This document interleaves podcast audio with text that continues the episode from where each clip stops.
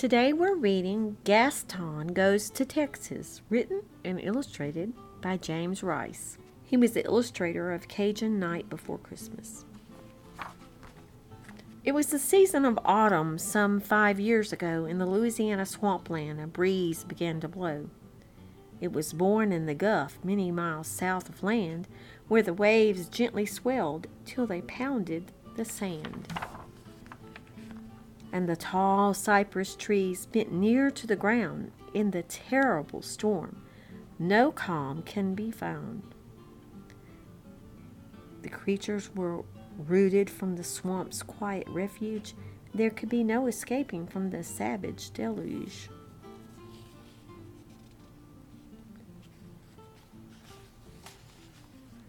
Well, poor Gaston was lifted and blown through the air over bayous and tree tops, oh, over bayous and treetops far away from his lair, till he dropped to the ground on a West Texas ranch where no bayous meandered, just an alkali branch.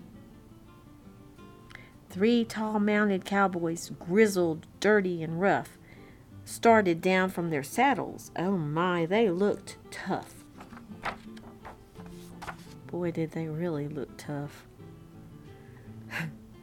In the heat of the desert, there was Gaston sitting on the ground looking at all the cowboys.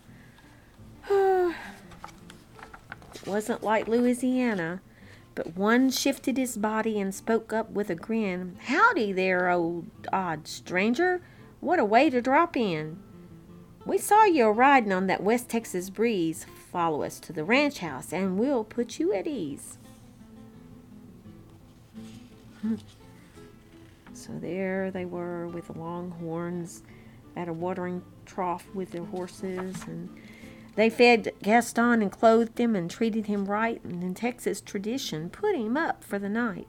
They promised to teach him the skills of their trade. The work would be rugged, and he'd surely be paid. Forty dollars a month, with beans on the side, twenty hours a day. He'd rope and he'd ride. And now he has the Texas boots on, and his little Texas belt, and there he was with the other cowboys all ready to ride, and Gaston wasn't ambitious. He'd never been paid. He had spent all his time in a cool bayou shade.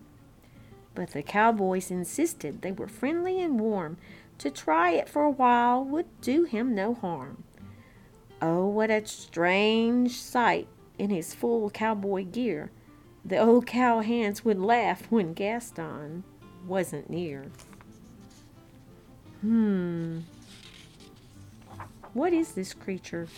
They thought. There he was on the back of a horse, but he was sitting the wrong way. And they died laughing. he took up the challenge of the rough cowboy life from dawn until midnight, his hours filled with strife. He tried making a loop with a stiff rawhide rope, but try as he might, success seemed beyond hope. He was all tangled up no way to get loose. And there he was, all messed up in the rope in the desert with a rabbit looking at him. Every morning before daybreak, he'd mount a ca- cayuse. He'd mount a cayuse.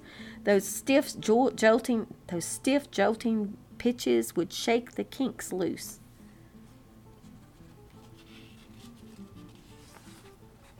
I don't know if he made it eight seconds. the, the cattle were longhorns, big, rangy, and lean. There's no dumber creature, tough, hungry, and mean. And he was quick to find out. He tried to he tried to wrestle with them, and on the horseback he'd chase them. On the horseback he'd chase them across the broad Texas plain. He couldn't get near them. His efforts seemed in vain. He would ride his Mustang and throw out the rope, but the cattle sh- slipped, but the cattle slipped through like wet bars of soap. Gaston would turn one way, the Longhorns the other. He'd chase them all day till he couldn't move further. At the end of each shift, he'd plop into bed with his saddle for a pillow to rest his tired head. and the ground for a mattress to ease the stiff back. He'd just close his eyes, then out of the sack. One day followed the other, each was just like the last, till they all came together and a full month had passed. One day Gaston discovered, and to his utmost surprise, he was no longer a greenhorn in the old cowhand's eyes. I guess he passed the test. he could now tame a mustang and drive a mean steer. He could bulldog and rope 'em with no trace of fear. He stayed on till roundup and branded was done, and branding was done, then went into town to have some good fun. The cowhands loved Gaston and urged him to stay, and he looked for his homeland and soon went on his way.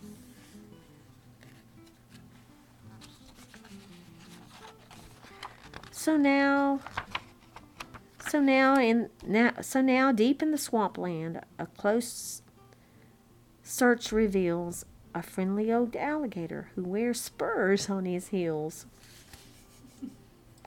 Oh my, what a story.